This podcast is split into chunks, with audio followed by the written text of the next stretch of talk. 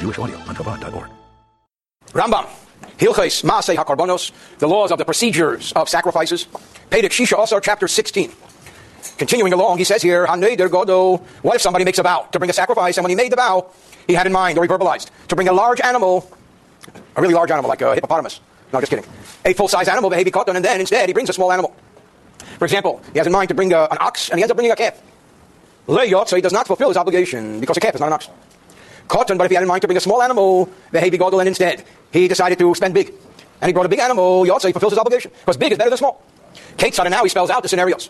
Oh, Omar, if he said, Hare Olai, I make a vow and take upon myself to bring an Ola, a burnt offering, a Shlamim, or a peace offering. Kebes, if when he made the vow, he had in mind to bring a lamb, the Hevi Ayol, and then he brought a ram, which is a big lamb, know their ego, or he made a vow to bring a calf, the Hevi Sher, and instead brought an ox. Gedi, he had in mind to bring a small goat, a baby goat, a kid. The Hevi Sawyer, and he brought a mature goat, uh, what they call in Yiddish, a buck. Yotza, he fulfills his obligation because large is better than small when it comes to sacrifices. Base two, Nodar Eila. If he pledges to bring a burnt offering, Minakvasim, from lambs, Amino Elim, or from rams. We learned earlier, a lamb is okay, and a ram is okay. A lamb is one year and under, a ram is one year, 30 days and over. The Hevi Palgos, and he brought Nishtaher. He brought a animal, a lamb ram, that's more than one year, but less than one year, 30 days. So it's right in the middle. Neither fish nor fowl, neither lamb nor ram. Arei says, we're unsure. In Yotza, you need it if he fulfills his vow, or if he did not fulfill his vow. Why? Because he's bringing neither of the prescribed animals. One is too big and the other is too small. Similarly speaking, if somebody makes a vow to bring a, a burnt offering, we learned earlier that a burnt offering could either be from baby doves or grown pigeons, but it can't be in the middle. From pigeons or young doves, and he brought the beginning of the maturation or transformation process, not neither here nor there. And we learned earlier specifically what the requirements are to be considered a turtle dove and what the requirements are to be considered a dove.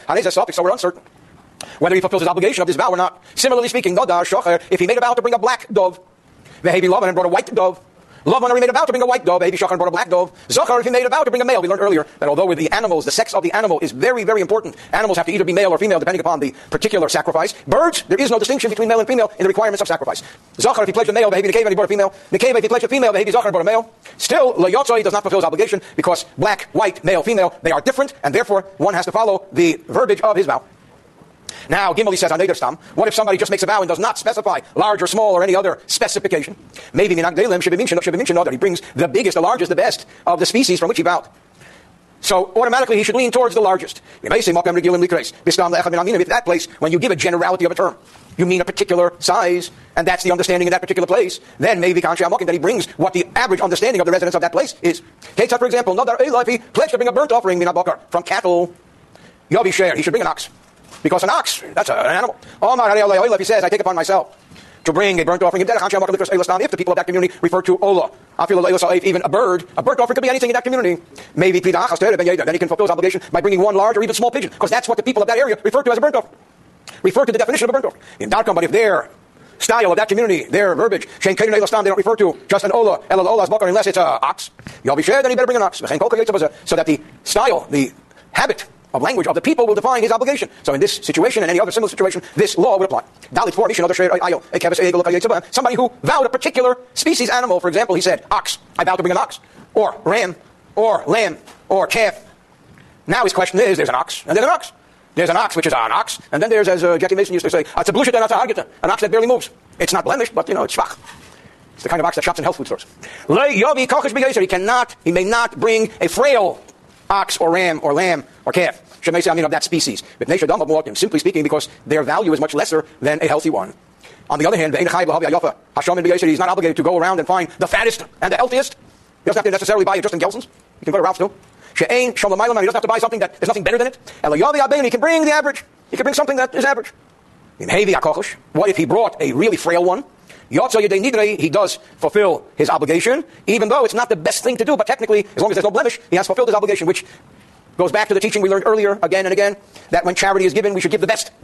I've shared so many times how growing up as a child, my father of blessed memory expressed his disdain for those who make a big deal of giving their old clothes to charity. That was a big deal when I was growing up in the decade of the 50s when Eisenhower was president. The reason that was a big deal, and the reason my father was against it, is because that's all they gave to charity. So what do the children grow up seeing? That the old discarded junk is what you give to charity. Even if the guy gives a check, the child doesn't know about it. Which is why the Rebbe instituted pushkas in the house. Children have to see charity every day. Because if a child doesn't see charity, how are they going to know you have to give charity? They're going to know you have to give old clothes. So if you want to give old clothes to charity, that's fine, but that should not be your charity. Your charity has to make, have to make a big deal of the big check you give to charity. Because that is the obligation. You have to give the best. You have to give clothing, we learned earlier, give new clothing. You have to give food, give the best food to charity. That is the teaching over here, not to bring the solution that's a hard ox. Nevertheless, if he had a plain vow, a plain rap vow, he does fulfill his obligation. If you're old enough to remember plain rap. Hey, what if somebody says, I take upon myself to bring a sacrifice, an ox worth amona, hundred dollars, then he has to bring an ox that is worth amona in that place, not counting the wine and the flour and the meal offerings and the frankincense that he brings. That should be separate on top of the hundred dollars in order to fulfill his vow. Hey, what if he brought two fifty dollar oxen? So he fulfilled his hundred dollar pledge through two. Loyalty does not fulfill his obligation because his pledge was one hundred dollar ox. And again, I'm using dollar, but obviously the Rambam is not talking in terms of dollars. But if he says, this ox should be a burnt offering, now this ox that became a burnt offering developed a blemish, which makes it unfit for offering. We learned earlier in great detail the laws of blemishes. So if he wants to, he can bring two oxen in its place. Why? Because now that he's just exchanging, the law becomes more liberal. I feel Even if he brought, instead of an ox, one ram, Yotzi fulfills his obligation. Because now he's just replacing the blemished animal. Omar, if he says, Shnei these two oxen are pledged as a burnt offering. But Nafal Bahem, they develop a blemish. If he wishes, now that he has to exchange the blemished animal, Yavi Bid and he can take, instead of two, he can bring one. Ayo.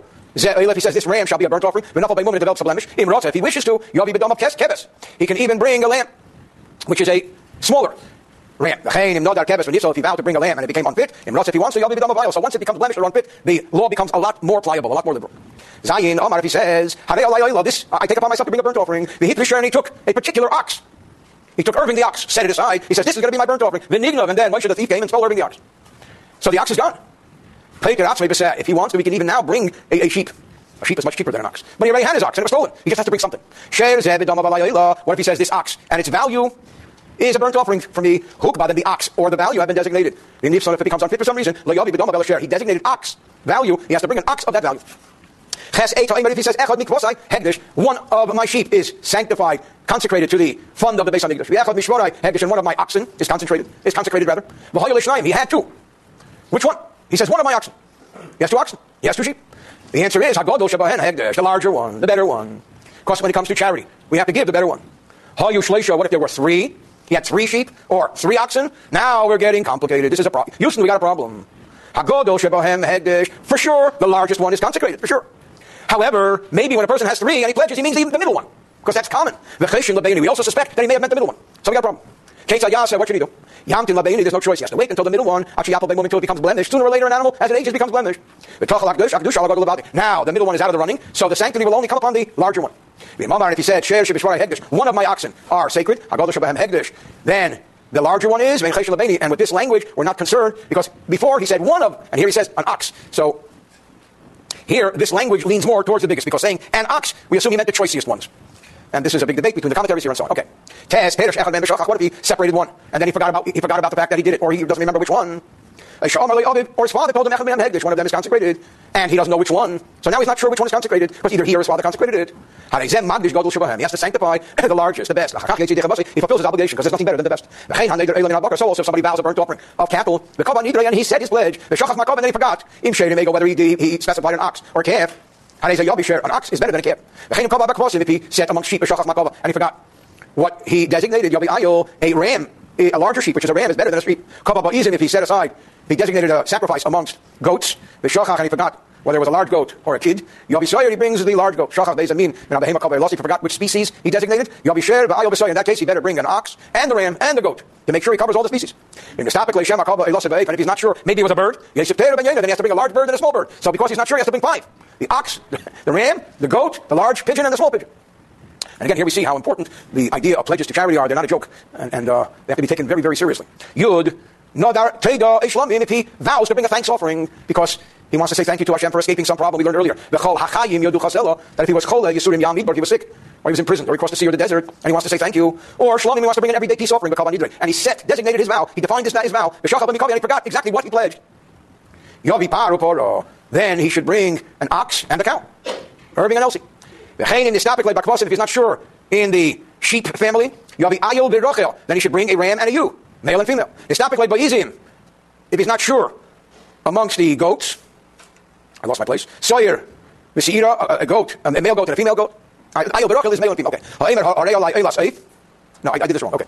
Back up a little bit. Shachat Beis and Kava Nidre, maybe Par Upara. He brings Par Upara, Ayel Berachel, Sorry Besira. He brings one of each. If he takes upon himself to bring the burnt offering of a bird, maybe Teir eh, Ben Yayin, not sure large or small, he brings both. Peirash, if he specified Beshachach and he forgot Beis and Kava Nidre, which one? Maybe Teir Ben Yayin brings the larger and the smaller. If he says, I take upon myself a commitment to bring an offering to the altar, there's lots of stuff you bring to the altar. He can even bring a handful of frankincense. In fact, he, he has to bring a handful of frankincense. Why? Because of all the offerings, nothing is offered as is without removing anything. Even the burnt offering has certain insides removed. Nothing is offered as is in totality, except frankincense. Peirash, nidre, what if he specified? B'shachach ma and he forgot what he specified. You have called Kulam and he has to bring up everything that can be offered, the whole thing to the. Because therefore, maybe he brings the burnt offering of an animal, by a and a bird, or minchas besachem and a libation of wine and flour. Minchas is the meal offering of the frankincense, the yain, and wine, all separately. Yud Beis, Amar, he says, I take upon myself to bring a selah worth to the altar. Yabi Kevis, you can bring a sheep. Shein Chadav Shkar Besel Mizbech. Ela Kevis, that's the most inexpensive thing that you can bring to the Mizbech. Peira should be specified B'shacham Hashbech, forgot. Yabi Besel Mikol Davar Davar Shkar. You should spend a selah on every species. You Gimel. Haim, if he says, Harei Alay Lebain, I take upon myself frankincense. A gift of frankincense. La Yitchas Mikayim, he must bring at least a handful. Harei Alay Eitzim, I take upon myself a gift of wood. La Yitchas Mishnei Gizarim, he has to bring at least two pieces. Earlier we gave the sizes of the pieces. Uh, he says here right now, Avyon, Kimachal Kais, Orchom, Amma. As thick as a leaven rod and a cubit long. Harei Alay Eitz, if he says, I promised, I make a vow to make, to bring a piece of wood, maybe gazer or gezer echad, or kayama, you can bring one log a cubit long, in Ratzalav if you wanted to donate money and let the temple treasurer buy wood, in the wood store, that's fine too. Yabi, you could bring. You Yudalid, Mishan, there's somebody bow, it's not for pledge. Shemen oil, we're talking about olive oil, which was a staple on the altar. By what do they do? He takes a handful of oil. The nation all of Melach, always placing salt. We learned that every offering has salt. So he places salt on the oil, and he tosses it. Al Gabi on the fire. Bashar in the balance. Nechel is eaten like by the Kohanim. Kishiyorim and like the remaining leftover of the meal offering. The Ketzah the Yain. What does he do with the wine? If he's bringing wine independent of any other offering, if he's bringing the wine together with an offering as a libation, we said earlier exactly what he does. But here, the wine is itself a sacrifice. Then, interestingly enough, you may want to try this on Friday night. Nason Olav Melech, he puts salt on the wine. Why? Because when the wine is an offering on its own, every offering needs salt. And then he pours the entire wine, al down the pipes, which we learned about earlier, which were placed the two cavities in the southwest corner of the altar, representing or, or, or, looking like nostrils, and everything would run through them, going to the river Kidron, the blood would run through them, and so on. That's where he places the wine. Like all the other wine libations. Frankincense comes as an independent offering, again it has salt. Always placing salt on all independent offerings, and all goes to the flames. 15. Lishan of the nether if somebody made a pledge. This is an important law. it's human nature. You want to pay charity with a ready charity. You want to pay a charity pledge with a previous pledge. A person should not discharge his vow from Maser Sheni monies, from second tithe monies or food. Because the second tithe is a separate obligation. Shutting his high because he became obligated with this offering, the offering must be brought from his everyday mundane money. And anything, anybody, anybody who becomes obligated to bring us an offering, here's the rule. Can only bring his offering from his everyday money. He can't bring his offering from his pre-pledged money like Master Sheni. Master Sheni is holy money, which the Jew has to enjoy in Jerusalem. So the Jew figures, I'll bring a sacrifice in Jerusalem, and I'll kill two birds with one stone. No can do. Doesn't work. Tezayin, Omar, if somebody says, I take upon myself to bring a thank you offering, min hachulin, from my everyday money, velachma min amaser, and its breads. We learned earlier that the Toda offering comes along with 40 breads. That's a lot of breads. So he said the breads I'll bring from my second tithe money. No good. The breads have to be brought from his mundane money as well. Because if he made a vow to bring a thank you offering, thank you offerings have to be brought from his money. There's a, a, an interesting approach that some people have where when they are solicited to give money for charity, they say, okay, ordinarily I give money to this charity. I'll shift it from this charity and give it to this charity, but I have to check with the other charity if it's okay. So I often say to them, in that case, what do I need to speak to you for? I can go straight to the other charity. You're giving me their money. Or like Irving Warner says in The Art of Fundraising, I think. He says you should give money from the swimming pool that you're building. That's where the charity should be given from. You don't take it away from another charity. This gift of the thank you offering has to be brought from his money, not from second tithe money, which is already holy money. But the human nature is human nature. That'll never change. So this is very interesting. Okay. Finally, the closing paragraph, 17. Omar. What if he specified and he said, Hare I take upon myself to bring a thanks offering. Mimois Maser Sheni, and the pledge to begin with. He says, I have money that with this money I have to buy food and eat it in Jerusalem anyway. I'm going to bring a thanks offering from this money. And the breads will come from my money, everyday money, profane money. Yesh commission order. Here in this case, he should and he could and should bring it as he vowed. And here, being that he's going to eat it in Jerusalem, he's allowed to bring the offering itself from second tithe money and the breads from mundane money coming from separate sources. In Hebi Akel and if he brought everything from everyday money, even better. Yotzi fulfills his obligation. Similarly speaking, if he specified and said, I take upon myself to bring a thanks offering. Both it and its breads from second tithe money. Yobi, you can bring it. But he should not bring it from the grains of Master Sheni, from the wheat kernels. El Mas Master Sheni, you should rather use the money of exchange for Master Sheni. Like the animal should be of the money. Even though he specified that he would bring his breads from Master Sheni money from second tithe money. The libations should not be brought from Because libations never ever come elam only from private money, from everyday profane money mundane money. Gamesh Shabiyanu, as we explained. Because it says, he who offers should bring his offering, it has to belong to him. Sheni does not belong to him. Sheni already belongs to God. Until it's 100% his. The on high, meaning Hashem, should not have any ownership over it. And in Sheni, there is some ownership by Hashem. End of chapter 16. Rambam, Mishnah Torah, Hilchis, Maaseh HaKarbonis, the laws of procedures of sacrifices. Pedic Shiva also chapter 17. Aleph, paragraph 1.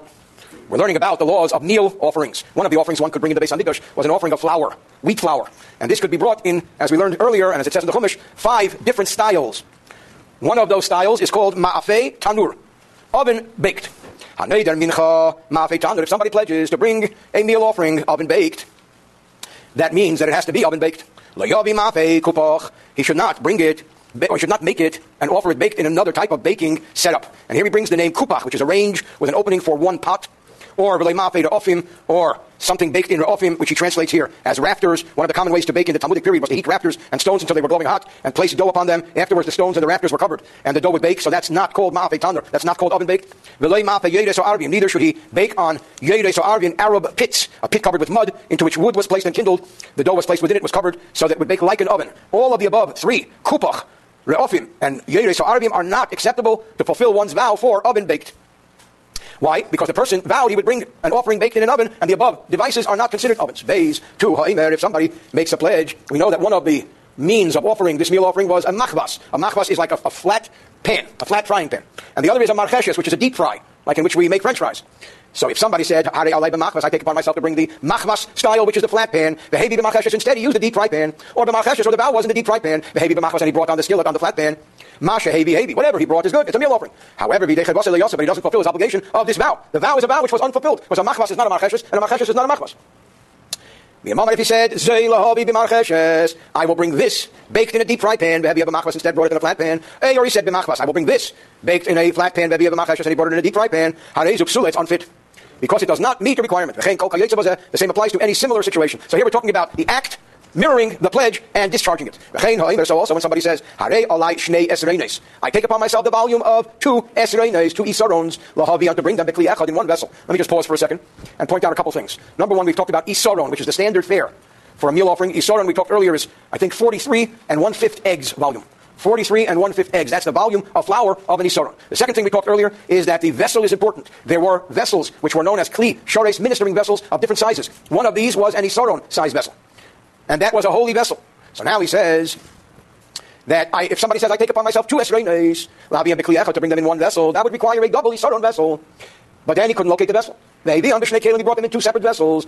B'shnei Kalim or his vow was to bring two esrenim in two vessels. Maybe in B'kliyachat somehow he found the bigger vessel. Masha Hevi Hevi. What he brought, he brought. But he did not fulfill the obligation of his vow. Shenemar, as it says specifically, Kasher Nodarto Lashem, as you vow to God. That the vessel in the vow is also of critical importance. The vessel plays a very central role in the offering of any type of offering in the Beis Hamikdash. Gimel Omar, he said, Elu, these will be brought, Bekli Echad, these cakes will be brought in one vessel. And the Hevi B'shnei Kalim, and he brought them in two vessels. Hey, or he said, Lahavi B'shnei Kalim, these will be brought in two vessels. Hevi B'chli Echad, instead, he brought it in one. Hane Elu Psulim, this now is unfit, because he did not at all meet his pledge. Like Von B'shas HaNeder, what if he didn't designate something with certainty at the time of vow? Ela Omar, instead, he said, vaguely, Hane Alai Shnei I take upon myself the volume of two Isareins. Or B'shas HaProsha, and then when he set it apart, the moment he set it aside, Kavon, he actually established it. B'frishan, and he separated it. B'shnei Kalim into two separate vessels. So now he designated it into two vessels. Because And then he changed his mind and he brought them. in one vessel. Now this is kosher. Why? It says that it has to meet the commitment of the time of vow, which this does. V'lei kasher hifrashta doesn't say at the time of separation. The fact that he separated into two vessels at the time of separation is not the same as the time of commitment. Omar, if he said, I take upon myself the volume of two esrenes to bring in one vessel. And he brought them in two. Omar, they said to him, wait a minute, Mister, you vowed to bring it in one vessel. If he then brought it in two vessels, then it's unfit. But if he brought it in one vessel, now it is kosher, since he offered them as he vowed. Okay, Dalit. Omar, if he says, this represents two measures of Isorons, which I will bring in two vessels. And he brought it in one vessel. Amrulay, they said, you vowed into, or you could even B'shnei Kelim, vowed kosher. But if he brought it in one vessel, then it becomes like two offerings, two meal offerings that were mixed together. And therefore, if he can take fistfuls individually, they're acceptable. If you can't, they're not. Hey, if he says, I take upon myself a meal offering, ah, a meal offering is a very general term. He has to bring one of the five types of meal offerings. Ah, a Abba ben ben double, which come by vow and pledge. And we enumerated these five earlier. Oh, Amar, if he said, I take upon myself to bring gifts of meal offerings, plural. Now he has to bring two out of the five, because he said plural. Oh, Amar, if he said, I take upon myself a species, a type of meal offering. Here he has, he has plural, but one type. He has to bring two offerings of one type. I take upon myself various types of meal offerings. Here he has to bring two from two. Various types of meal offerings. He has to bring various types. What if he designated one particular species, one particular type of meal offering, and he just, the problem is he forgot which type. He specified one of the five, but he forgot. Maybe Chamishton, in order to fulfill his vow, even though he forgot it, he has to bring each one, because that will cover him, because he pledged and vowed to bring one of them.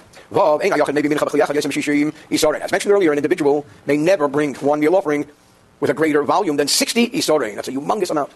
If he pledged more than 60, we learned earlier, he can pledge 1,000 Isorim. Maybe Shishim B'chliyacha. The maximum he can bring in one vessel is a combination of 60 Isorim. Now, Shar B'chlisheni, if it goes anything over 60 Isorim, you must use another vessel. Why is that? Because the meal offering, the flour has to be mixed with the oil. There's a log of oil for every Isorim. Because he can't really mix more than 60 Isorim. But more than that, it doesn't mix. Even though, wait a minute, we learned, and we will learn that the lack of mixing does not prevent this offering from being accepted as a good offering. Kamei Shabiyanu, as we explained, there's a beautiful rule that we learned here, which is an interesting rule which applies in certain arenas in Torah. Whatever is fit to be mixed with oil, then the fact that it's not mixed doesn't prevent it from being kosher. It has to be able to be mixed. It has to have the potential. But if it's not able to be mixed, if it's not possible to mix it, such as this case where it's simply too much, more than 60 Yisraelis, if it can't be mixed, then whether it's mixed or not, then it's not kosher because you can't mix it. So the potential is what counts. Zayin, Omar, if somebody said, he makes a pledge for 125 Isaron, what did we just say? The maximum that should be brought is 60. So what, how do you deal with 121? Maybe may have asked Pretty simple. You bring 120 in two separate vessels, 60 and 60. Shishim chokli, or maybe Isarin B'kli Shishi. B'kli Ashlishi. Then you have to use a third vessel and bring the extra Isarin. Omar, if he said Ariel Isarin, I take upon myself one Isarin, you have Isarin Echad, you bring one. Ariel Esrei Nice. If he said plural, you have Ishnayim. Minimum plural is two. Peidash Nidre, what if he verbalized? His vow, and he forgot Kama Isarin Pedish, how many measures of Isarin he specified. He knows he mentioned the number, but he can't remember for the life of him what the number was. Yabishishim Isarin Bechliachot. He should bring 60 Isarin in one vessel. Shachach Kama Isarin Pedish. There's a mean What if he forgot not only how many Isarin, he forgot the type of offering. And he said maybe Shishim Isarin He has to bring 60 of each of the five. That's a, lot of offering. That's 300 Isarins. For this, he should for sure go to Costco. Ches Kaban Nidre. What if he set up his vow in a firm way? He forgot how many Isarin he vowed. But how many vessels. So now he's stuck. Maybe he has to bring shishim from one to sixty in sixty different vessels. So he has to bring one and two and three and four and so on. Ketzad maybe he's starting echad he brings one in one vessel. Shnei starting and two. Or shleisha starting b'shlishi and three. Actually shishim starting b'chal until it's sixty in the last one. If he also forgot what kind of meal offering he pledged.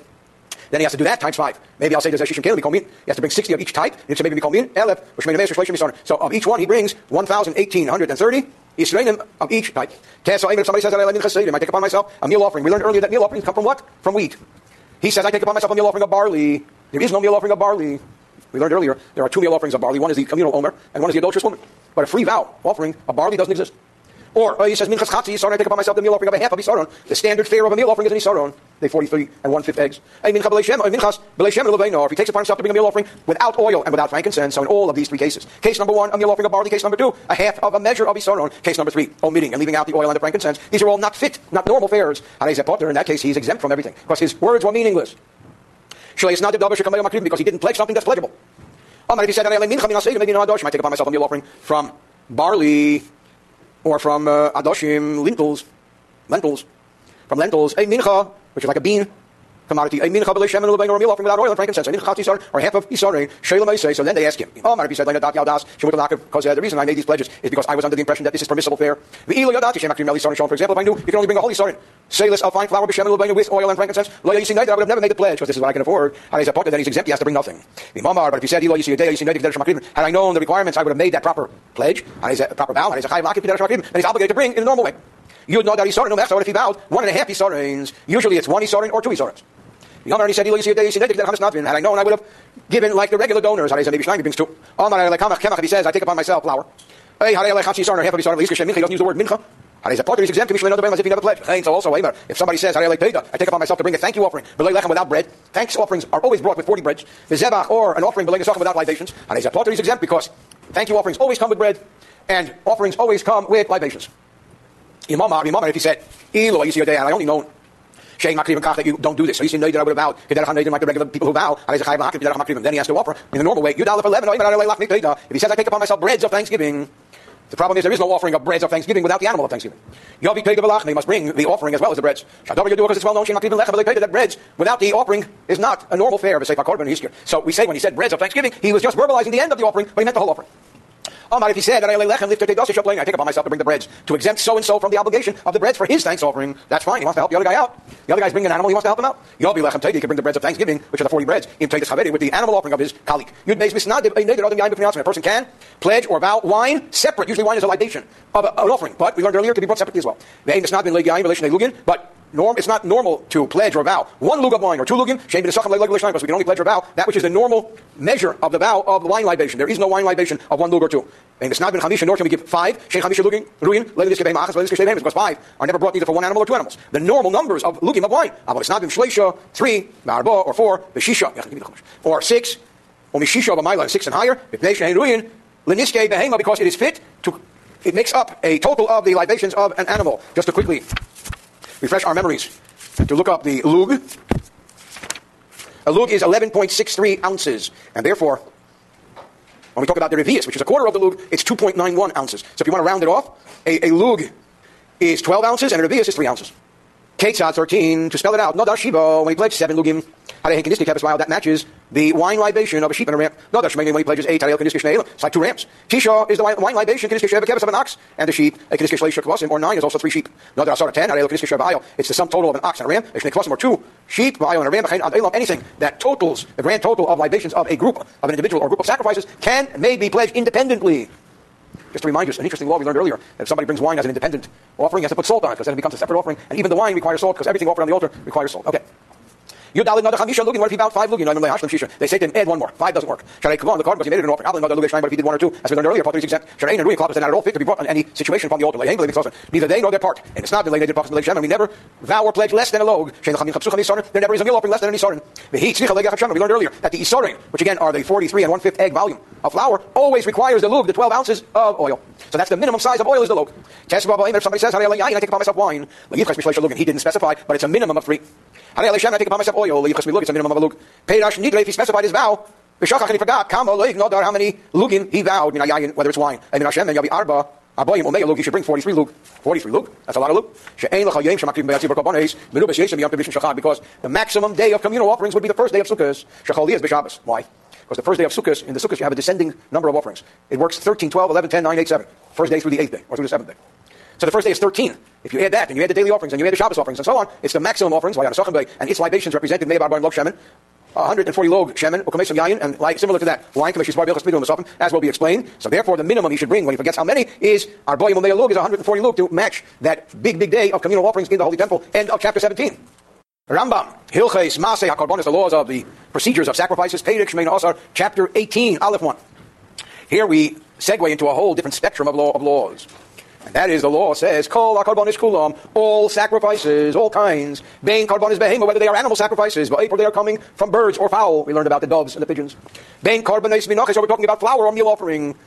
Any of these categories, mitzvahs, I say, it is a positive commandment of the Torah, enumerated as a commandment.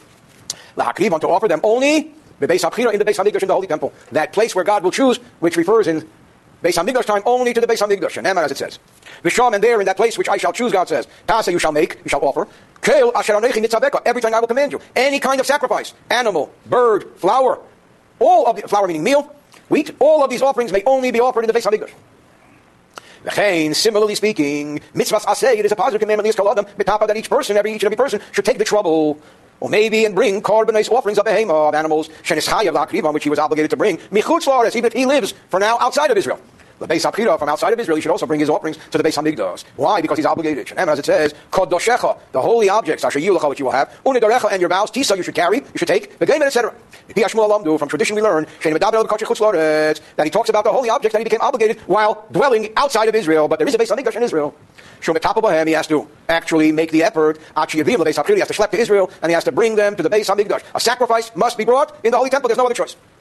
What if somebody doesn't listen and he brings an offering? He offers a sacrifice outside of the courtyard of the Beis HaMikdash, anywhere outside the courtyard. Bito mitzvah say not only did he not have the opportunity to perform a positive mitzvah, or in stricter language, more stringent language, not only did he nullify a positive commandment, he also transgressed a negative commandment. And as it says, whenever the Torah uses the word which means be on guard, watch out. Heed, pentala ilasecha, lest you offer up your burnt offering, anywhere you'll see, there's a prohibition for a person to just offer up his burnt offerings anywhere he wants to. That's a prohibition of a negative commandment. And if he goes ahead and does it anyway, and if it's intentional then he's culpable for the cutting off of the soul. The verse says any person who will offer up a burnt offering or any sacrifice and not bring it to the gateway of the tabernacle will be cut off from his people. If it's inadvertent, maybe he brings a set sin offering. So we've established that not only must we offer the offerings in the Beis Hamikdash, but we are prohibited from offering it any, anywhere outside the temple courtyard. And similarly speaking, if somebody slaughters any holy objects, any holy sacrifices. Chutzlahs are outside the courtyard, and here we're going to break this up into two steps. Step one is the actual shechita, the actual slaughtering. We learned earlier that theoretically even an Israelite could be the one who slaughters the animal.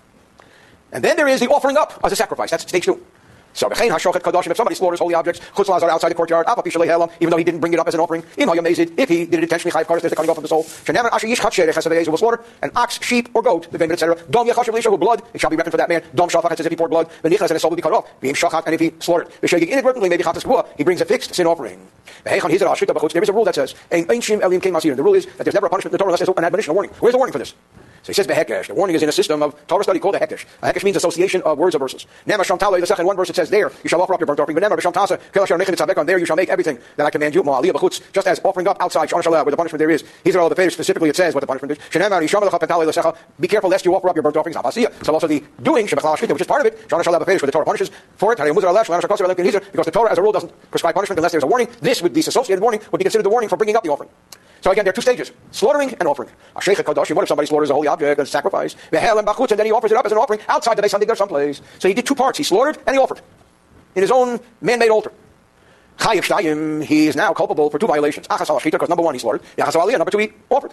Shachad bifnim, what if he, the slaughtering was in the courtyard? Vehel bachutz, but he offered it up on an altar outside the courtyard. Chayiv al he's culpable for bringing it up as an offering. V'chayim shachad bachutz, so also if the opposite happened, where the actual slaughtering was outside, vehel bifnim, and he offered it up within the courtyard. Chayiv al well, the offering up is then okay, but the shchita is not okay. The slaughter. Here comes a very interesting law. When can one be culpable? When can one be guilty for the inappropriate slaughter of holy sacrifices if that particular sacrifice was fit to be offered up on the altar at that particular time? Which means you could have brought it to the altar, but you didn't. But if you couldn't have brought it to the altar, then you're not culpable, you're not guilty for bringing it somewhere else. But if somebody slaughters outside the temple courtyard, one of the items which for some reason is prohibited to be brought up on the altar, and then he did it outside, well, it's prohibited. He had no option to bring it inside. Or, as we did learn and will learn, there are certain sin offerings that become unfit and they have to be allowed to die, which means they're not fit to be brought. The fact that he brings one of these not fit to be brought offerings outside the temple courtyard, well, that's not a violation, because it has to be capable of having it brought in a kosher way. As it says, the name Mishkan Hashem before the dwelling place of Hashem, any animal that for whatever reason is not capable, is not fit at this moment to be brought before the dwelling place of Hashem. And there's no culpability for it if it's done outside. So that's a very interesting law. You could be doing the deed, but being that the deed could not have been done properly, you're exempt. Along the same line, Zayin Shachat Bachutz, What if he offered, he slaughtered an animal outside the temple courtyard area, but this animal did not have the right time go by, which means there's a certain law that says how long the animal must live before it can be offered as an offering, for example. Or the one who brings it, the human being who offers the animal, he's lacking the full cycle of time that he requires to be obligated to bring this, and he's going to give examples. Whatever the story is, being that this sacrifice could not have been brought inside the Beis Hamikdash. Now, Patur, he's therefore exempt if he brings it outside the Beis Hamikdash. Now he spells out various scenarios. Give me a, for instance, as we used to say in New Jersey, what's an example of something lacking maturity of time in its body? Very simple. The law says that no animal should be offered before its eighth day of life. An animal within the first seven days of his life is not fit to be offered on the altar. Or, the in pigeons, we say, have to reach a certain level of maturity. Shalahi gives manam, their time of maturity was not reached. Or, there's another law that says that an animal and its offspring should not be slaughtered on the same day. What if you already slaughtered the mother animal? You're not allowed to slaughter the calf on that day. And he said, yes, but the animal and its offspring, where one of them was already slaughtered that day, the other one cannot be slaughtered until tomorrow. And what if he slaughtered it? This would not have been considered a kosher sacrifice on the altar. Therefore, it's not a real violation outside the courtyard.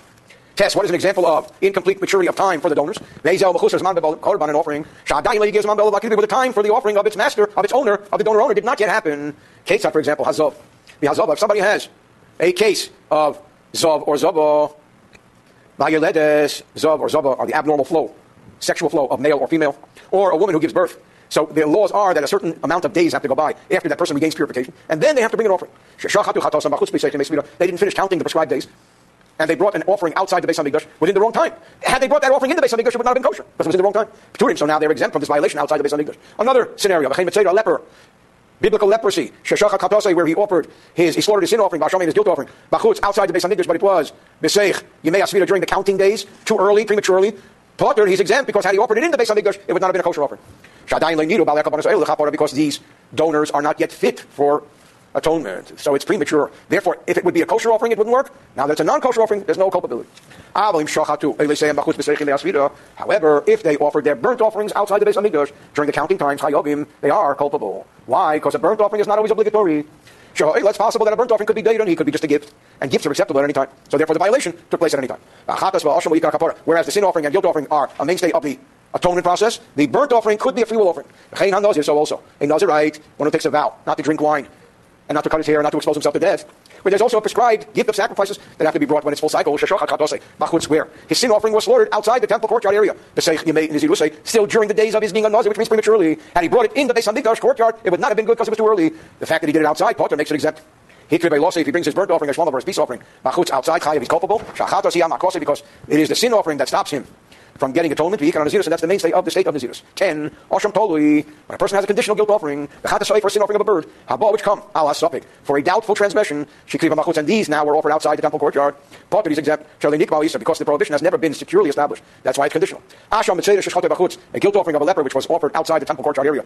Shalei Lishmei, not for the sake of this offering, Chayav is culpable. However, Shalei Lishmei, because being that it was not offered for its purpose, Roy Bifnim, it could have been brought inside, the kosher and it's kosher commission, as we'll explain. Any offering which would be exempt for bringing it outside the Beis Hamikdash. The same law would be sacrificing it and offering it. These are two stages as we learned earlier. Yud Aleph 11. We have the famous two goats of sin offering of Yom Kippur, where one is slaughtered and its blood sprinkled in the Beis Hamikdash, and the other is escorted and pushed off the Azazel cliff. Shnei the two goats of Yom Kippurim, Sheshchotam Bachutz, which were slaughtered outside the courtyard area. If this was done before the confession ritual, where the Kohen Gadol would confess over the Azazel one, then being that they were at that point in time both fit theoretically to be offered inside the Beis Hamikdash as a sin offering. Therefore, there's a cutting off of the soul punishment upon both of them. Because at that time they're still technically capable of being offered for Hashem. However, if he already did the confession process, so it's been designated as to what's what, the one that's being escorted to the Azazel, the fact that he slaughters that outside the Beis Hamikdash, that could not have been slaughtered now inside the Beis Hamikdash, because it was already designated for the Azazel. If Hashem is not fit to come before Hashem, Yud Beis 12. If somebody slaughters a peace offering outside the temple courtyard area, the problem here is that this illegal slaughtering outside the courtyard area was done in the wrong time. The temple gates were not yet open. It says that the Kohanim and the Levites would unlock and open the temple gates early in the morning. Because no offering could be brought in the temple before the gates were open. So the fact that this one was brought outside the temple before the gates were open means he didn't technically do a full violation. Because he could not have brought it inside because the gates weren't open. Only when the gates are open is it fit to be brought before Hashem. As we explained. The exception would be Somebody slaughters a paschal offering outside the temple gates, outside the courtyard, even if it's all year round, because all year round the Paschal offering is just a peace offering. Whether for the sake of this offering or not, Chayav is guilty. He's culpable. Because all year round the Paschal offering is a peace offering. Yud Gimel 13, Bamas Kol Shubro, Kochim Mizbeach. What if a regular animal was carrying a fetus which was designated as a holy offering? Oh, also, the Shachta now this animal may not be slaughtered outside. Shachtan, if he did, and the there's no lashes in the love with Hashem because it can no longer be brought before Hashem. Yud Dalid, just to understand 14 properly, we will learn in the laws of financial matters and stealing and so on that if somebody steals something, they have to return it. What if the person the victim from whom it was taken gave up hope of ever finding it, then the thief acquires it as his, and he has a financial obligation of restitution, which means that yush, bailim that the fact that the original owners give up hope of ever finding it, this causes the thief to acquire the object, and now he only has the obligation of restitution. So go now, what if somebody stole an animal? And then he consecrated it. He's a holy thief. And then, after he stole it and consecrated it, he slaughtered it outside the temple courtyard. Chayav is culpable. Why? At one point in time, does it become his in order to enable him to be guilty of culpable for Koris, from the moment he consecrates it. Who providing that?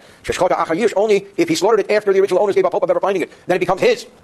The fact that he has to give back money is beside the point. But if all this came about before the original owners gave up hope of finding it, which means they still have hope of finding it any minute, Ain a Kedusha, then it never took upon itself sanctity because nobody can consecrate something that belongs to somebody else. Next scenario, we say that the animal has to be slaughtered in the temple courtyard. What if the entire animal was outside the courtyard, but its neck extended inside the courtyard, and he slaughtered chayiv is culpable. Who will slaughter an ox, or a sheep, or a goat in the camp, or outside the camp. This applies to one who slaughters in the holy temple courtyard, and its throat, its neck is outside, and the rest is outside, or the body was inside, and the neck was outside, chayiv is culpable, until the whole animal is in the base of area, if he will not bring it to the gateway of the tabernacle, However, if he slaughters the animal on the roof of the holy temple, we learned earlier that the roof is not an appropriate place for slaughtering. Even though it's not fit for slaughtering, but he's also exempt from slaughtering outside the courtyard area because it's in the courtyard. Tezayin 16, Here's an interesting law. What if two people together held the slaughter knife, the shachatu, and they actually slaughtered bachutz outside the Beis Hamikdash. The fact that two people did it, what's the deal? Turim, the rule in general is shnayim turim. And if two people commit a violation, they're technically exempt. This is something that one person can do. If one person can do something, two people do it, it's exempt. One, relation not two. What if one person slaughtered outside? Even though he didn't have in mind to slaughter holy offerings to Hashem, he's culpable. It says, should be considered blood for that man as if he poured blood. Even though he's only intending to pour blood, he's not intending to bring holy sacrifices, like a korban, not like an offering. Nevertheless, he is culpable. We know, and we've learned extensively earlier, that offerings in the Holy Temple may only be offered during the daytime. The Beis Hamikdash was opened in the morning and closed for business after the Tamid. After the Tamid, they just put things on the altar, but they never slaughtered. So slaughter is not done in the Beis Hamikdash at night, but outside the Beis Hamikdash. Can a person come to the shochet and say, "Listen, I'm having a barbecue. Can you please slaughter a cow for me?" And it's midnight. As long as there's enough light to see responsibly, the shochet can slaughter all night. So Hashoichet Bachutz, what if somebody offers a sacrifice outside the Beis Hamikdash? Balayla at night. Chayav is culpable, he's guilty. Being that in general you're allowed to slaughter outside the Beis Hamikdash at night, even though offerings in the Beis Hamikdash are only slaughtered by day. So also, if he offered as an offering at night from that which was slaughtered at night, he's culpable. But if he slaughtered inside at night, and then he offered it outside, he's exempt. Because the whole idea of slaughtering something inside at night makes it unfit. There's no case of kosher slaughtering in the Beis Hamikdash at night. Another example would be, we know we put a lot of emphasis on the vessel. It has to be an official ministering vessel. If he used a mundane or profane vessel, inside the Beis Hamikdash to receive the blood. The Zarak Bahut and then he sprinkled it outside. Patur, he's exempt. So also, if he does the malika, which is what they used to do in the Beis Hamikdash, pinching of the neck with the nail of the Kohen. They did this outside. We learned earlier that malika outside the Beis Hamikdash is straight. Patur is exempt because there is no malika outside the Beis Hamikdash. Hello. But if he offers it, Patur is exempt. Malak b'fnim. But if he did the malika inside the courtyard area, the hell of and then he offered it up outside, chayav. Now he's culpable, Allah, He's liable for bringing it up. Shochat bifnim if he slaughters it within the courtyard. Ve'elo bachutz and he brings it up as an offering outside. Patur is exempt. Shalehela el because what did he bring up? Something that is not fit to offer. Why? Because a bird may never be slaughtered. It can only be pinched by the nape of the neck called malika. Shochat tazai bachutz. What if he slaughtered the bird in the traditional manner outside the courtyard? Ve'elo bachutz and he brought it up outside. Chayiv Here he's culpable because he killed the bird in the manner that shchita is acceptable outside. Shchita bachutz because shchita of a bird is acceptable outside. The rule of thumb is that slaughtering outside is like pinching the nape of the neck inside. End of chapter 18.